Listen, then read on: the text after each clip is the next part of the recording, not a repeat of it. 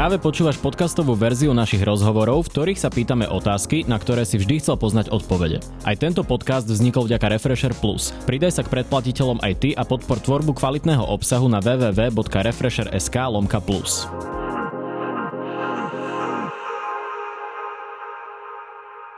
Vítajte na Refreshery pri špeciálnom koncoročnom vydaní Face to Face. V závere roka si pýta bilancie a aj nejaké predikcie a na všetky tieto veci sa budem pýtať komentátora a spisovateľa Arpada Šoltesa. Vítajte. Dobrý deň. Pán Šoltes, začnem asi tou najaktuálnejšou informáciou alebo udalosťou. Včera zadržali Roberta Fica. Keby vám poviem pred 5 rokmi, že uvidíme Roberta Fica na zadnom sedadle policajného auta, asi ma vysmejete, či? Um, nie nutne, aj keď hmm a toto sa ani nedá úplne hodnotiť v tom kontexte, lebo to nie je, že zadržali Roberta Fica e, v súvislosti s nejakými vecami, s ktorými by ho mnoho ľudí rádo videlo uh-huh. niekde v policajnej cele. Ja osobne nie som presvedčený o tom, že Robert Fico niekedy urobil niečo, čo by sa dalo, že právne v nejakom procese dokázať, že sa dopustil nejakého zločinu. E, ak áno, super, No, ale včera ho predvedli že... kvôli to, údajnému podnecovaniu a to hodnotíte ako? Uh, hodnotím to v kontexte toho všetkého, čo sa tu udialo, uh, ako z politického hľadiska je to kapitálna hlúposť, pretože Robert Fico uh, cieli na voličov, ktorých nezaujímajú fakty, nezaujíma ich realita. Pre nich toto bude jasným potvrdením narratívu, že tu nejaký fašistický štát zatvára opozičných lídrov na pokojných protestoch. Je to aj zákonne také, že tenký ľad, nie som právnik, ale vzhľadom k tomu, že ten protest mal byť v autách, čiže tam ne, neexistuje spôsob, ako môžete niekoho zdravotne ohroziť, keď vy jazdíte vo svojom aute. Môžete maximálne nejakým spôsobom spomeľovať dopravu, čo je ale legitímna forma pokojného protestu. On bol ohlásený, čiže neviem, ako by sa k tomuto aj súd postavil. Že Nehovoriac o tom, že deň predtým Krajská prokuratúra pri zadržaní tých záchranárov konštatovala, že tam nie je dôvod na trestné stíhanie. E, ďalší faktor, ale e, práve podľa mňa za, to, to, to ešte väčšou hlúposťou zadržaním záchranárov, čo v kontexte toho, že tu si slobodne naozaj páchali výtržnosti ľudia, ktorí útočili na zdravotníkov a potom policia prvých, koho vôbec zadrží pri naozaj pokojnom proteste, kde sa oni snažili dodržiavať aspoň všetky hygienické opatrenia, že mali respirátory, dodržiavali odstupy, nehulákali, nerobili cirkus a akurát ich zadržali. To, to bolo natoľko hlúpe a vyslalo to tak negatívny signál do spoločnosti, že ja mám pocit, že ten, ten včerajší Fico bol aj dôsledkom toho, že je to taký paradox, že museli zostať konzistentne hlúpi, aby nemuseli priznať, že boli úplní hlupáci v okamihu, keď zadržiavali tých záchranárov. Uh-huh. V podstate si nabehli do svojej vlastnej pásce. Ale Robert Fico má krásnu trofej, má svoju fotografiu, ako ho berú v policajnom aute a podľa mňa ona bude na volebných billboardoch. Že urobí to z neho mučedníka, hej? Samozrejme. V poslednom prieskume mal, ak sa nemýlim, čo bolo ako pre Jojku asi pred týždňom alebo dvoma okolo 15%. Koľko typujete, že bude mať v najbližšom prieskume po tomto? To je veľmi ťažko povedať, že aký konkrétny nárast to spôsobí a že koľko faktorov ešte do nejakého najbližšieho merania zohrá rolu, ale som presvedčený o tom, že mu môžu po tomto mierne stupnúť preferencie. Možno je zaujímavejšia otázka, že komu tie hlasy vezme. Uh-huh. Zatiaľ, čo Robert Fico protestuje, Vláde sa podarilo možno na niekoho počudovanie presadiť dve reformy. Schválili aj rozpočet, toto všetko sa udialo v jeden deň v útorok.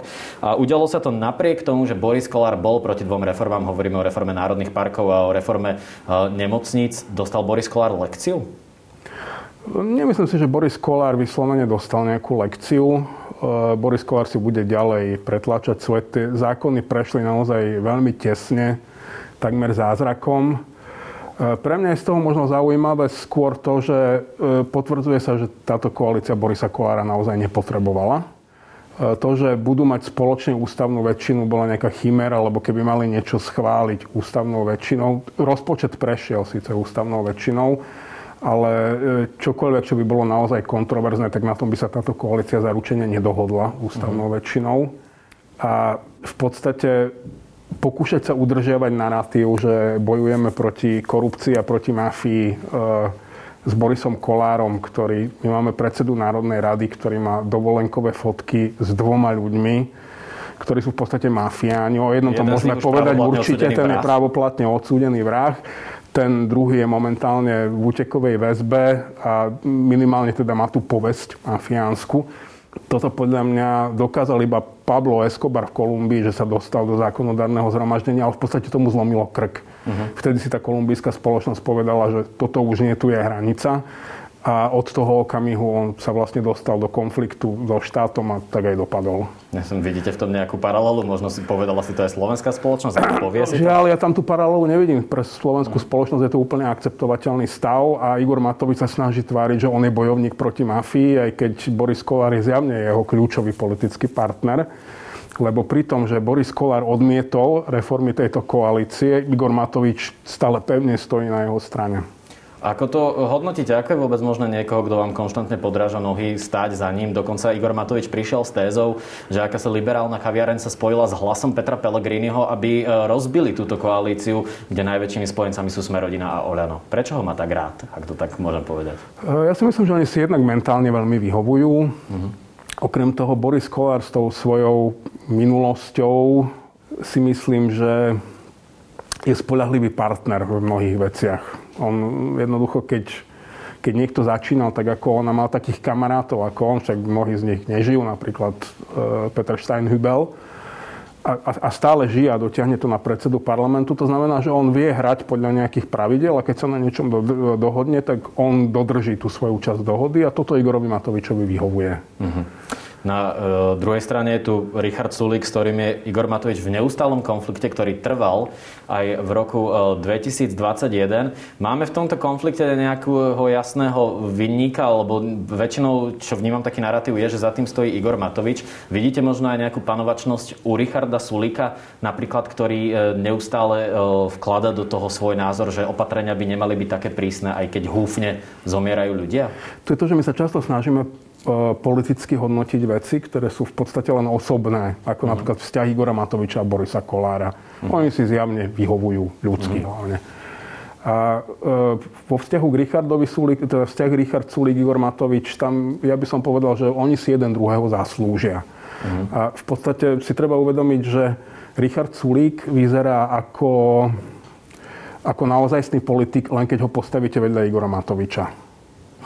Čo ty myslíte? Ale za normálnych okolností, keby sme z tej rovnice vynechali Matoviča a pozreli sa na Sulíka od počiatku jeho politickej kariéry až po súčasnosť všetky jeho politické mentálne premety, to ako sa poobímal so všetkými euroskeptikmi a extrémistami v Európskom parlamente. E, Richard Sulík je pre mňa v podstate taký, nechcem byť veľmi expresívny, ale keď to nasadíme, tak je to taký kotleba pre živnostníkov a finančných poradcov a kryptomesiášov, ktorí si myslia, že keby neplatili dane, tak by boli oveľa bohatší. Nejaká hardkorová verzia Ivana Mikloša možno? E, to by sme e, Ivanovi Miklošovi veľmi ukryudili. Uh-huh. Ivan Mikloš bol ekonóm. Uh-huh, jasné.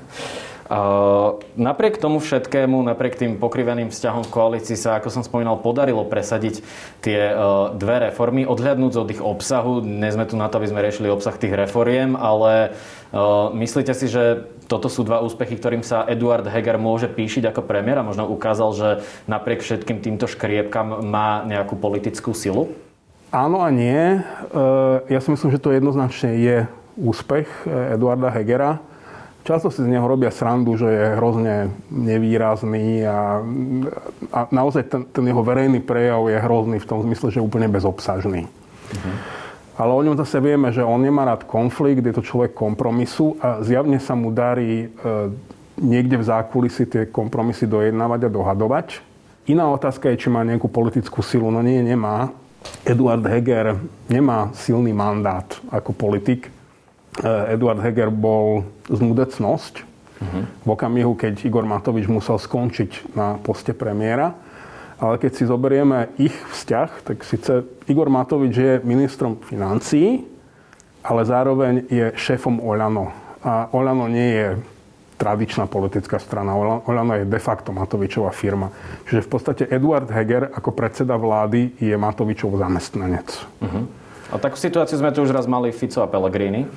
A tam... Neporovnával by som. Prečo? Uh, ja si myslím, že Robert Fico nemal zďaleka tak pevne v rukách Petra Pellegriniho, ako má Igor Matovič Eduarda Hegera. Uh-huh. Budú podľa vás v tejto situácii v roku 2022 hrozia nám predčasné voľby, alebo skôr by ste sa priklonili na tú stranu, že táto koalícia ako tak dovládne? Ja by som, keby som si musel staviť peniaze, tak by som ich stavil na dovládnutie. Uh-huh. Dôvodom je, že nikto v tejto koalícii už nemá žiadne politické ambície. To, čo ju drží pokope, sú osobné ambície jednotlivých lídrov a preto sú schopní vydržať pokope, lebo oni sa nakoniec nejak dohodnú, že dám ti niečo za niečo a na nejakých politických otázkach sa nikdy definitívne nerozhádajú, lebo v zásade už nikomu z neho nič nejde. Uh-huh. Ďalším hráčom politickým, ktorý sa ukázal v tej kríze, kedy sme tu menili Matoviča za Hegera, bola Mária Kolíková, ktorá už aj prestúpila zo za ľudí do Sasky. Jej úlohu v tejto koalícii vnímate ako? Ja tam doplním aj podotázku.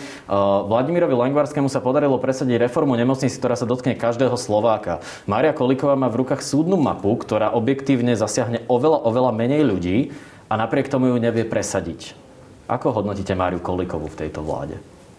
No, Maria Koliková bola niekto, kto mal naozaj svoj reálny politický projekt, ale e, nemala za sebou reálnu politickú stranu, ktorá by dokázala jej politický projekt pretlačiť.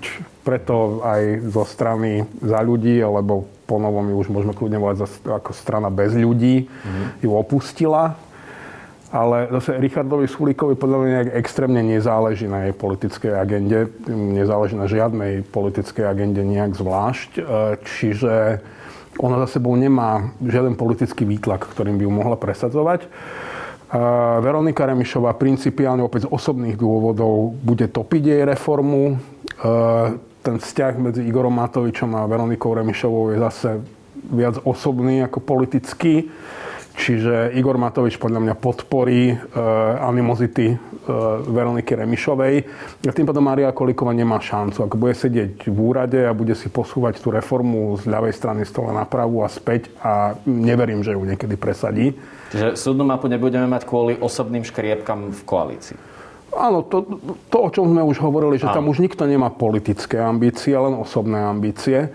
Čiže oni tam tú kolíkovú strpia, keď to Sulík veľmi chce. Nebudú sa jej zbavovať, ale zároveň jej nedovolia urobiť nič, čo by ona e, v konečnom dôsledku aj politicky tomu rozumiem, ona by v ďalšej nejakej volebnej kampani mohla toto prezentovať ako svoj úspech a mohla by niekomu z nich brať hlasy. Viete si ju predstaviť ako nejakého lídra nejakej novej liberálnej pravice? Nie som si úplne istý, že Mária Kolíková je materiálna lídra politickej strany. Tá súdna reforma je skôr taká odborná otázka na právnikov, tu by som si nedovolil hodnotiť, ale, ale je, to, je to nejaká práca, ktorú ona urobila a ktorá asi má zmysel. Po tom všetkom, čo sme si povedali, a ak, sa teda, ak teda tvrdíte, že podľa vás, teda váš typ je, že ako tak táto vláda dovládne, čo príde po tej vláde, ktorú vyvoláte vláda diletantov a bláznov? Keby e, táto koalícia e, pracovala vyslovene podľa inštrukcií Roberta Fica, tak by to nerobila inak. Uh-huh. Oni mu naozaj dláždia cestu k moci. A obávam sa, že v ďalších voľbách sa nebude rozhodovať o tom, že koalícia a opozícia, ale budú sa rozhodovať medzi Petrom Pelegrinom a Robertom Ficom.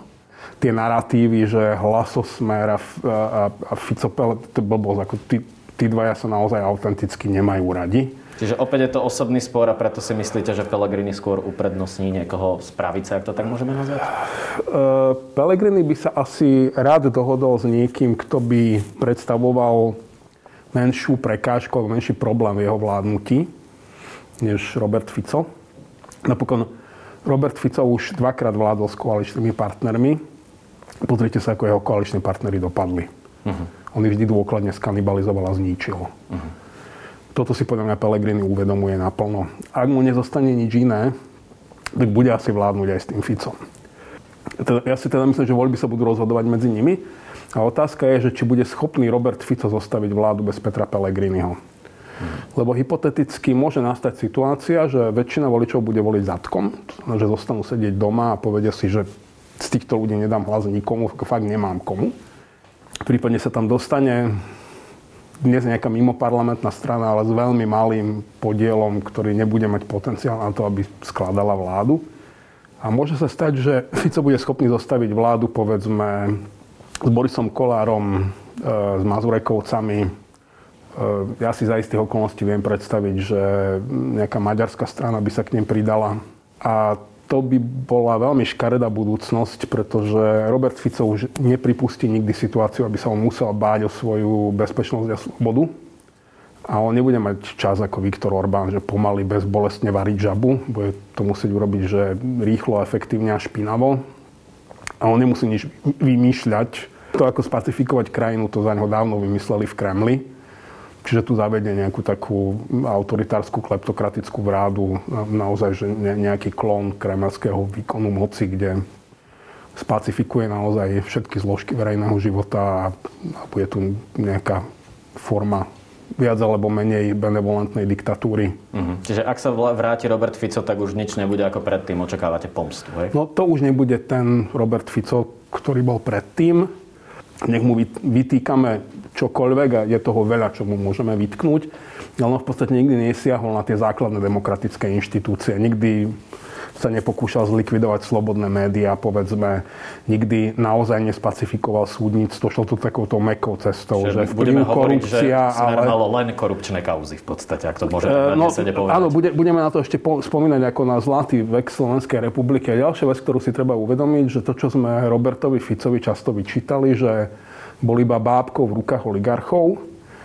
To sa ešte môže spätne ukázať ako dobrá vec, pretože oligarchovia sú nejakí ľudia, ktorí točia veľké objemy peňazí a chcú zarábať a chcú si tie peniaze aj užívať. Pre nich bolo kľúčové, aby sme boli súčasťou Európskej únie a západnej civilizácie. Dnes nejaký oligarcha Roberta Fica nekontroluje. Uh-huh. Robert Fico dnes ide sám za seba a ak začne vládnuť, tak jedna z prvých skupín, ktoré spacifikujú, budú oligarchovia, tak ako to urobil Vladimír Putin v Rusku, že v podstate dnes ruská oligarchia a mafia slúži Putinovi a, a, a štátu. Uh-huh. A musia sa povinne deliť čiže už na, už na neho nebude mať nikto vplyv a Roberto, Robertovi Ficovi bude úplne jedno, že či my budeme súčasťou euroatlantickej civilizácie alebo sa vrátime do nejakej rúskej vplyvovej sféry. Jemu pôjde o jeho osobné postavenie. A to si ľahšie obhájí práve v tej rúskej záujmovej sfére. A je to eh, motivované čím? Podľa vás strachom z stíhania? Že sa z Roberta Fica stal taký agresívnejší Robert Fico? No, no, zahnali ho do kúta a prinútili ho brániť sa. Ja viem, že tu možno z pohľadu nejakého pocitu spravodlivosti to neznie dobre, ale keď som politik, tak prvá vec, ktorú si uvedomím, je, že keď chcem, aby niekto odišiel, musím mu nechať otvorené dvere. E, nie vykrikovať, že skončí v base. Jeho naozaj zahnali do kúta a on začal bojovať o svoj život. Keby ho boli nechali, že... Keby mu Andrej Kiska dovolil byť predsedom ústavného súdu napríklad? Uh, ono to ani nie je úplne tak, ako to hovorí Andrej Kiska, že mu nikdy ani nenapadlo mu to dovoliť. Uh-huh. Len v čase, keď o tom rokovali, zavraždili Jana Kuciaka zrazu bolo všetko inak. Ale nie, ja hovorím už po týchto voľbách, keby bol ten postup uh, o niečo menej agresívny a možno keby ho boli naozaj nechali na orgány činné v trestnom konaní a politici by to nekomentovali a nerobili si nejaké binga na Facebooku a adventné kalendáre a ne, neoslavovali by každé jedno zatknutie. E, Robert Fico by sa možno cítil menej ohrozený a dnes by sme možno zabudli, že nejaký Robert Fico existoval. Uh, nože, plynule prejdeme uh, k ďalšej veľkej téme a to sú stále bežiace trestné stíhania. Uh, tento rok sa do toho dostal nový prvok a to niečo, čo sme my novinári volali vojna policajtov. Ak je to vojna, stoja na dve strane nejaké skupiny. Na jednej strane tu máme, dá sa povedať, Národnú kriminálnu agentúru e, a úrad špeciálnej prokuratúry. Na druhej strane máme generálneho prokurátora a úrad inšpekčnej služby. E, je toto vojna, v ktorej vy vidíte nejaký boj dobrých a zlých policajtov? A ak áno, ktorí sú ktorí? Ja by som si netrúfal toto hodnotiť, že ktorí sú dobrí a ktorí sú zlí. Ani si nemyslím, že tá deliaca čiara je takáto veľmi jednoznačná a lineárna. My tu máme nejaké vojny policajtov od ranných 90. rokov, ale to v podstate stále tá istá vojna policajtov, mm-hmm. len teraz sa to tak prejavilo aj na vonok. A je to naozaj 30 ročia zanedbávaný, zle manažovaný systém, ktorý toto umožnil je to spôsob, akým bola policia využívaná, zneužívaná, nielen policia, ale naozaj aj spravodajská služba, vojenské spravodajstvo, všetky tieto zložky v podstate. aj to, v, ak, v akom stave sú prokuratúry, súdy, vôbec model prokuratúry, ktorý funguje na Slovensku. Toto je veľmi komplexný a zložitý problém a ja si myslím, že toto je príbeh bez nejakých e, kladných hrdinov. Odmietate teda ten narratív špeciálneho prokurátora, ktorý hovorí, že nejaké temné sily sa bránia voči vyšetrovateľom NAKA a prokurátorom, ktorí sa dostávajú na nejaké najvyššie spoločenské poschodia? to temné sily je vôbec také, akože ja by som to prenechal... Ten jazyk používa špeciálny prokurátor, ja viem, ale... na Tolkiena vo veľkom. No, to, chcel som práve povedať, že mohol by menej čítať Tolkiena a viac sa teraz sústrediť možno na právnickú literatúru odbornú. No, to, toto nerobí dobrotu v ničom, keď hovoríme o nejakých temných silách. Ja to čítam naozaj ako vojnu o územie. Tak ako keď sa mafiáni, keď sa keď že nastane mocenské vákuum, že dajú dole nejakého veľkého bossa mafiánskeho, tak potom sa zrazu tie skupiny porúvu o územie. A ja toto celé čítam tak, že tu rôzne záujmové skupiny bojujú jedna proti druhej a je to tak trochu aj to, že keď ja nezavriem teba, tak ty zavrieš mňa, pretože tam každý na každého niečo má, každý má nejaké maslo na hlave, niekto väčšie, niekto menšie a to, ja nehovorím teraz o tých radových bežných policajtoch, ktorí riešia tú normálnu kriminalitu, lebo tam v podstate nejaký priestor na korupciu ani nie je. Uh-huh. Ale to, akým spôsobom sa obsadzovali funkcie v policajnom zbore od, od mečiarizmu, že to bolo vždy proste na pozíciu mohol ísť iba niekto, kto bol, že náš človek. Už teraz bez ohľadu na to, že človek ktorej politickej garnitúry a že sa tí funkcionári naozaj vždy sa kompletne vymenili, keď sa vymenila politická garnitúra, čiže tam nebola žiadna odborná kontinuita, neodmenovali sa schopnosti, ale lojalita. A práve to, ako vždy jedni dávali dole druhých, tak to mhm. vyvolalo spústu rôznych, že osobných animozít, zlých vzťahov vo vnútri, rôzne skupinky, ktoré spolu ťahajú za jeden povraz a, a bojujú proti všetkým ostatným. No a toto teraz e, naozaj, že dospelo do bodu, kde to už naozaj verejne vybuchuje, je to, je to viditeľné zvonku. Znamená to, že teda tie reči Borisa Kolára o Čurilovskej mafii nie sú až tak od veci? Úplne by som, že konkrétnych ľudí... Teraz nechcel... sa odosobníme od Borisa Kolára, že to povedal. E, ja by som sa aj od, e, od konkrétneho vyšetrovateľa odosobnil, lebo nevieme. To, to, to naozaj neznamená, že niekto z tých vyšetrovateľov napríklad nerobí úplne legitímne veci úplne legitímnym spôsobom a že zároveň nie je úplne legitímne aj to, čo vedú proti nemu. Uh-huh. To musíte posudzovať vždy, že v konkrétnom jednotlivom prípade a ani by sme to nemali posudzovať my dvaja, vo finále by to mal posúdiť nejaký súdca, pretože to je jeho robota. Uh-huh. Teraz je otázka, že do akej miery dôverujeme tomu súdcovi.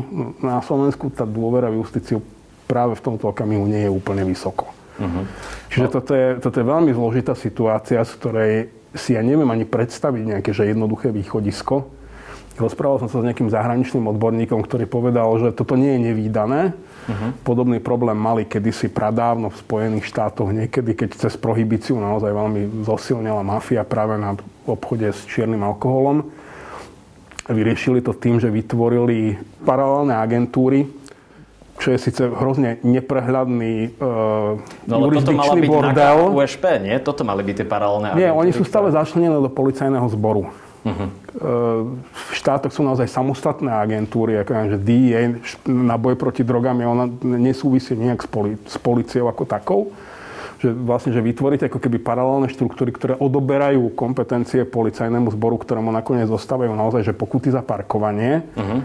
ale musíte potom tie novovytvorené agentúry tiež ustrážiť, aby vám neprerástli cez hlavu. Uh-huh. Čiže možno by bola nejaká cesta, nejaká slovenská FBI? V malej krajine ako Slovensko poprvé, kde vezmete tých ľudí, uh-huh. ako ich dôkladne odizolujete od toho problému, ktorý chcete riešiť ale policajti si toto už sami nevyriešia, pretože oni sú súčasť problému, oni už nemôžu byť jeho riešením. Uh-huh. Ako v tomto čítate úlohu generálneho prokurátora, ktorý pred pár dňami oslavil svoj e, rok vo funkcii? Vy ste hovorili, že by mali rozhodovať súdy. On skrz 363 niekedy tie súdy predbehol, ale zároveň včera napríklad odmietol e, tento mimoriadný opravný prostriedok u Petra Žigu. Ako čítate Maroša Žilinku po roku v jeho funkcii? No, Mňa napríklad nesklamal, lebo vzhľadom k tomu, že kto za ňoho loboval uh-huh. v čase voľby a kto ho pretláčal, som od neho nejaké zásadne iné správanie nečakal. Len pripomenieme divákom, že to bola Smer rodina a podporil ho aj Smer. plus on poprel najprv svoje priateľstvo s Gučikom, potom povedal, že my sa teda rozkamarátim, ale že Michal Gučík ako naozaj nie je úplne ten človek, ktorý by tu mal lobovať za budúcich generálnych prokurátorov vzhľadom k tomu, aké má on kontakty a povesť. Čiže ja som od Maroša Žilinku veľa nečakal. Keby plnil politické zadania e, strany, ktorá ho dostala do pozície, nemohol by konať inak. Uh-huh. Lebo keby chcel konať v súlade so záujmami Borisa Kolára, nemohol by konať inak. Tá 363 je zase, že ten paragraf vznikal v nejakom konkrétnom období e, za nejakým konkrétnym účelom a ja si nemyslím, že problém je v zákone. Problém je v spôsobe, akým ho možno generálny prokurátor užíva alebo nadužíva, interpretuje alebo dezinterpretuje. Zase toto sú veci, do ktorých by sa mohol vložiť najvyšší súd, ústavný súd. E, v zdravo fungujúcej demokracii by toto nemusel byť až taký problém. Okrem toho, dizajn slovenskej prokuratúry je naozaj ten pôvodný stalinistický sovietský model, ktorý sme my nikdy nezreformovali. A keď berieme do úvahy naozaj ten, ten software tej prokuratúry, tak uh-huh. potom e, Maroš Žilinka nie je bug, ale je feature. On nie je porucha v systéme. Uh-huh. On funguje presne v zmysle toho, ako bol ten systém nadizajnovaný, že prokuratúra je prevodová páka politickej moci. Rozumiem. Ako v tomto všetkom bezpečnostnom marazme, okrem toho politického, podľa vás dopadnú tieto veľké kauzy, ako sú napríklad uh, očistec? Myslíte no, si, že sa pôjde ešte vyššie, alebo to skončí pri ľuďoch, ako je napríklad Tibor Gašpar? Uh, ja toto hrozne nerád hodnotil. O tomto by mali naozaj rozhodnúť súdy. Uh-huh. Ale z pozície niekoho, kto sa investigatíve venoval 30 rokov. Toľko nie. tak menej. Ale e, dobre, po, e, takto, e, vráťme sa trošku do minulosti, e, lebo tu si, napríklad, tu si politici veľmi radi prisvojujú zásluhy e, na tom, že sa diali tieto trestné stíhania, alebo že, že teda stále pokračujú. A to je úplná blbosť. Oni vlastne začali, alebo systém justičný začal ako tak fungovať e, práve po vražde Jana a Martiny, a nie na tlak nejakého politika, ale práve naopak. To bol tlak verejnosti, to boli tie desiatky tisíc ľudí na námestiach po celom Slovensku, ktorí, ktoré vytvorili verejný tlak. A to bolo ešte za vlády Petra Pellegriniho, keď si už nejaký politik Petra Pellegriniho vrátane netrúfol zdvihnúť telefón a zavolať nejakému prokurátorovi alebo sudcovi a povedať, že nechaj ho, to je náš človek. Uh-huh. A v tom okamihu všetci tí tí policajti, prokurátori, ktorí presne aj dovtedy robili na takej tej, že normálnej kriminalite a oni neboli skorumpovaní, lebo aj keby chceli, kto by ich korumpoval, tak sa zrazu nadýchli a začali si robiť svoju robotu. Policajti, vyšetrovateľia, prokurátori, súdcovia. Začalo to fungovať a rozbehli sa nejaké trestné konania. Potom sa zmenila vláda a táto súčasná, vlastne ona nemala inú agendu ako pomstu. Že poďme zatvárať a začala vysierať veľmi silné politické signály, že čím viac zatýkaní, tým lepšie. Razia bola pomaly každý štvrtok, väzba Čiže každý víkend. tak trochu premotivovali tých ľudí a tomuto môže dať koncovku iba súd. Ten si musí vytriediť, že ktorí z tých ľudí naozaj boli vinní. Vieme, že niektorí sa popriznávali, keby som si mal osobne staviť na e, nevinnú stíhaných ľudí, no nestavil by som viac ako nejakých 5 centov, ktoré naozaj s ľahkým srdcom oželiem. Ale opäť je úplne iná otázka, že čo z toho sa dá naozaj dokázať v trestnoprávnej rovine vo férovom procese pred súdom, lebo to nemusí byť vždy úplne to isté, čo si my myslíme, že vieme. Plus tu je celá spoločnosť nastavená, že ako keby to, že niekoho vzali do väzby, že to je super, že on je v base, jeho potrestali, ale to tak nie je. To, väzba nie je trest. Uh-huh. Väzba je len nejaké opatrenie, že keď je niekto z niečoho podozrivý, tak ho tam držíme, aby nemohol uísť, alebo mariť vyšetrovanie, ovplyvňovať svetkov. Čokoľvek. To, ale on pritom môže byť úplne nevinný. Vo väzbe sa môžete ocitnúť vy, jak ktokoľvek zajtra, uh-huh. lebo sme boli v nesprávnom čase na nesprávnom mieste, alebo si niekto povedal, že ste sa na neho škaredo pozreli v krčme, alebo ste mu prebrali frajerku a on má nejaký prúšvih a ukáže na vás prstom, že on bol s nami. Uh-huh. Len tak, aby vám zavaril. A vy sa v tej väzbe ocitnete. U nás tá väzba vo vnútri, žiaľ Bohu, vyzerá ako keby bola za trest. E, vyšetrovacia väzba by mala vyzerať v najhoršom prípade ako zlý hotel.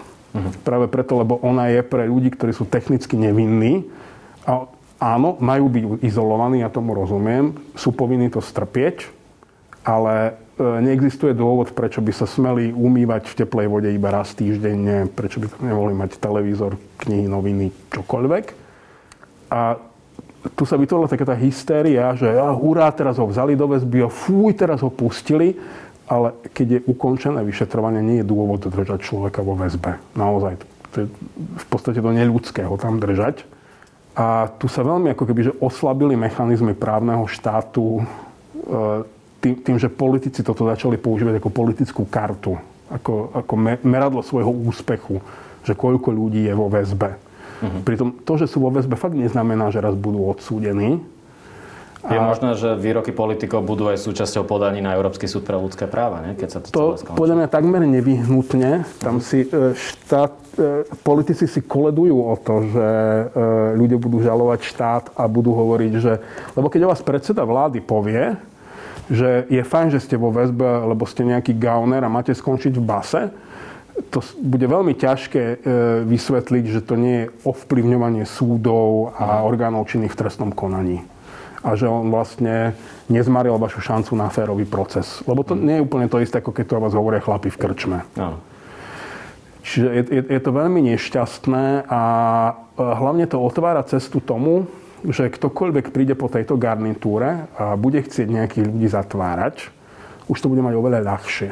Ľudia si už na to zvykli, už sa nebude vyvolávať nejaké spoločenské pobúrenia, alebo pretože to je business as usual. Uh-huh. Napríklad ja, keby som mal v koži Roberta Fica preberať moc v tejto krajine, tak prvá vec, ktorú urobím, že zatvorím dvoch, troch známych novinárov, e, nejakých ľudí z mimovládok a všetci ostatní budú ticho. Uh-huh. Myslíte, že to a zatvorím, že do kolúznej väzby za vymyslené dôvody. Nech si to skúsime, hej? E, nie, aby si všetci ostatní uvedomili, že tam môžu skončiť. Uh-huh. Nemajú šancu sa odtiaľ dostať, kým povedzme, že najbližšie dva roky. Čo ak fakt nie je sranda. A pohovsky dobre si rozmyslia, čo, napí- rozmyslia, čo napíšu, alebo čo budú hulákať. Uh-huh. Predtým, než prejdeme k lifestyle. No, sa že toto nie je sci-fi. Ako ja som Jasné. v takomto režime vyrastal, čiže ja uh-huh. viem, že to funguje. Skúsme to ukončiť pozitívne. Čo pozitívne nás čaká v roku 2022 podľa Arpada Šoltesa? Pozitívne v roku 2022, no možno sa pomaly zbavíme korony. Uh-huh. Ťažko povedať. A ako ja fakt nie som veľmi pozitívne naladený človek. E, ako, pozrite sa, politické prognózy sú ako predpoveď počasia. Uh-huh.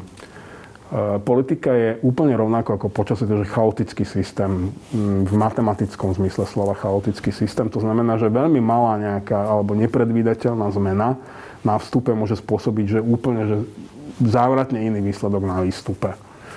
Čiže my sa tu teraz bavíme, že veľmi pesimisticky, ale pretože sledujeme nejaké aktuálne trendy, ktoré sa môžu zlomiť na niečom, čo sa dnes jednoducho nedá predvídať. Takže tu, pozitívne na rok 2022, že sa stane niečo nepredvídateľné a všetko bude úplne inak a nedopadne to totálnou pohromou. Ja, ja sa veľmi rád mýlim naozaj. Vždy sa teším z toho, keď sa pomýlim v takýchto predpovediach. Tak dúfame, že sa Arpad Šoltes bude miliť aj budúci rok. My prejdeme na krátko k lifestylu. Relácia Face to Face môže vznikať aj vďaka predplatiteľom Refresher Plus. Ďakujeme za vašu podporu. Pán Šoltes, väčšinou tu máme politikov a chceme ich trocha polúčtiť a tak sa ich pýtame na lifestyle. My, ale nás nie je nič do vášho osobného života, ale predsa len, vy ste spisovateľ, píšete knihy. Čo nás ďalšie čaká z vašej dielne na budúci rok? E, to ešte neviem povedať, lebo ešte len teraz vyšla e, tá kniha, ktorá vyšla tento rok. E, určite... Tak môžeme dať na ňu predvianočný plug, čo, nás, čo je v tejto knihe. Kniha má názov Zlodej, ktorý hovorí za všetko. Je to v podstate príbeh zlodeja písaný v prvej osobe z jeho hlavy. Je to niekto, kto začne kradnúť naozaj veľmi primitívne a v malom a končí naozaj veľmi vo veľkom a potom to s ním nejak dopadne je to nejaká paralela s nejakou skutočnou e, osobou z našej politiky? Alebo e, nie, nie, čisto... z, nie, nie z politiky a určite nikto zo širokej verejnosti nepozná, že živú predlohu románového antihrdinu, uh-huh. ale kostra príbehu je do značnej miery reálna. Je to príbeh nejakého skutočného človeka, samozrejme veľmi zmenený, prifarbený, doplnený, veď som spisovateľ, čiže musím si aj vymýšľať. Za to ma platia. Uh, ale ak chcete vedieť, ako vyzerá svet z hlavy zlodeja, tak Zlodej je na to celkom vhodná kniha. Uh-huh. A tá ďalšia, ktorú píšete, tam ste sa kam posunuli? E, tu ešte nepíšem, to, ja, ja som veľký prokrastinátor, to tak niekedy začiatkom jary. Zatiaľ mám v hlave nejaké témy, ktoré by som rád chcel napísať, ale ešte som sa úplne nerozhodol, že ktorá to bude. Jedna z takých, že výrazných, ktoré ma zamestnávajú, sú také tie problémy farmárov na východe Slovenska, ktoré tu práve po vražde Jana Martine tak nejak vybuchli. Uh-huh. Ja si myslím, že ten mediálny obraz toho problému nebol úplne presný, ale neviem, či ešte nie je príliš čerstvé sa k tomu vrácať a odbúravať niektoré mýty. Aké mýty tam sú napríklad? V čom nebol presný ten mediálny obraz? No, tiež to tam bolo veľmi jednoznačne vykresľovaný kladný a záporný hrdinovia. Ono to v reálnom živote nikdy nie je také čierno-biele, ako to vyzerá. Uh-huh. Lebo tu vznikol uh, v poľnohospodárstve nejaký systém, ktorý bol veľmi korupčný a veľmi nepekný, ale vytvorili ho e, ľudia, ktorí hospodárili na veľkých e, plochách, ktoré vlastne tých majiteľov veľkých majiteľov pozemkov nie je tak veľa, len to, väčšinou to boli nejaké prenájmy a už tie sa mhm. získavali v celku korupčným spôsobom a potom dotačné mechanizmy a všetko, čo sa na to nabaľovalo. No a potom prišli ešte väčší hráči a, a využili ten systém, ktorý tu už niekto vytvoril a, a pobrali im to a vznikali z toho rôzne vojny. Čiže ono to, ono to nie je úplne... Ako, samozrejme boli niektorí tí drobní malí farmári, ktorí, ktorí fakt, že ušliapli, ale nie, nie je to úplne teda, že, tu, že to bol nejaký boj že zlých oligarchov s dobrými farmármi. Uh-huh. Dobre, tak sme zvedaví, ale zároveň mi... A ani to nebol samozrejme boj dobrých, ale oligarchov so zlými farmármi. Aby... Samozrejme. Ďalšia vec, ktorú vás viem, je, že vy píšete scenár. Svíňa bol veľký divácky hit. Môžeme sa tešiť na ďalší. Čo sa bude adaptovať tentokrát? Uh, zatiaľ sa pokúšam, teda, pokúšam, píšem scenár podľa románu Hnev ale je to moja scenaristická prvotina, takže stále pevne verím, že po mne to ešte chytí do rúk nejaký že naozajstný scenárista, ktorý to ešte trochu prekope. A či z toho bude reálne film, to je veľmi ťažké povedať. Film to je beh na dlhé tráte, naozaj maratón a mm-hmm. keď bežíte maratón, nikdy neviete povedať, či dobehnete do cieľa. Minimálne, kým neprebehnete cez, cez ten povestný 35. kilometr a neviete, ako sa cítite. A písanie scenára je taký, že tretí, štvrtý. To ste ešte akože úplne v pohode. Jasné, tak my vám želáme, aby ste do toho cieľa úspešne dobehli. Uh, rovnako ako aj našim divákom želáme veselé Vianoce. Toto bol posledný tohtoročný uh, diel Face to Face a my sa vidíme v novom roku. Ďakujem pekne a pekné sviatky.